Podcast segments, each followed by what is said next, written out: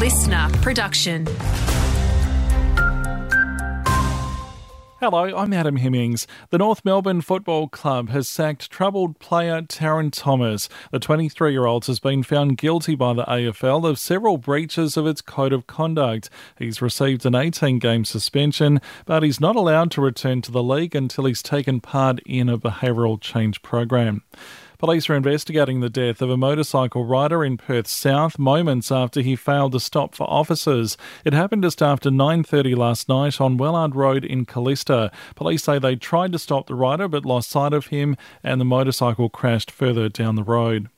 The Premier has had enough of serial shoplifters, with the state government said to get tough on retail theft. Law reforms are being debated in Parliament to extend penalties for repeat offenders, including a two year jail term rather than fines. Roger Cook says extra powers would be given to the courts. This is about those people who continually flaunt the laws, ignore the fines. Ex cyclone Lincoln is on track to gain strength late tonight off the state's north coast and form into a Category 1 system. Forecasters say it's expected to possibly pass close to Exmouth on Saturday and weaken on Sunday over the western Gascoyne.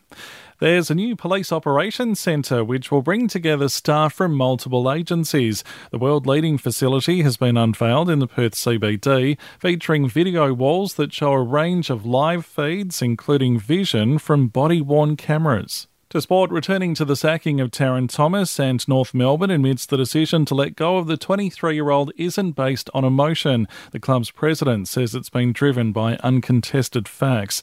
And the AFL is rallying around Melbourne player Angus Brayshaw, who's been forced to retire after his concussion in last year's finals. Fremantle skipper Alex Pearce has wished him all the best. It should be a focus of our industry moving forward. We have the world's best practice to make sure that players, more often than not, get to choose when they want to finish playing game.